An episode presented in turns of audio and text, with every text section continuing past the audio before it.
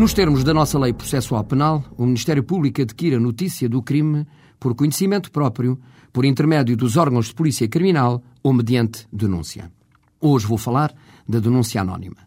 A denúncia, regra geral, embora não esteja sujeita a formalidades especiais, deve contar genericamente com os seguintes elementos: o dia, a hora e o local em que foi feita a denúncia, identificação do denunciante, os factos denunciados e a data de elaboração da denúncia. A denúncia pode ser obrigatória, sendo o denunciante conhecido, que poderá ser entidade policial ou funcionário judicial, e anónima, em que se desconhece o seu autor. Hoje vamos falar, como disse há pouco, da denúncia anónima. A denúncia anónima, a declaração anónima, só pode determinar a abertura de inquérito se constituir em si mesma crime ou se contiver indícios da prática de um crime. Com a última reforma, o legislador apertou mais o crivo da denúncia anónima, sujeitando à evidência de indícios ou ela própria constituir crime.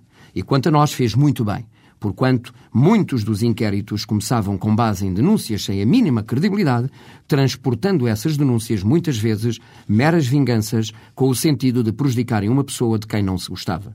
Erradamente tinha-se generalizado a prática da denúncia anónima, o que não era nada de bom para a investigação criminal. Hoje já não é assim, e ainda bem.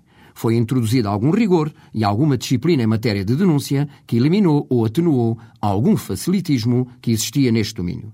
As regras que hoje existem travam um pouco essa má prática, não sendo verdade que a denúncia anónima não possa dar lugar ao início do inquérito.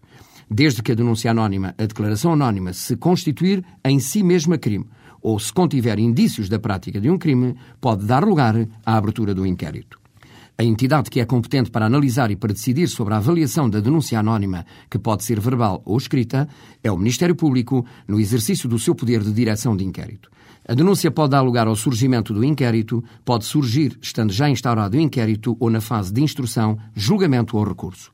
Só o Ministério Público deve decidir e está em condições para decidir sobre a sua relevância processual em face de todos os elementos existentes, designadamente se entender que ela revela indícios da prática do crime ou que constitui em si mesma crime, ordenando a abertura do inquérito. Não dando lugar a inquérito, a denúncia deve ser destruída.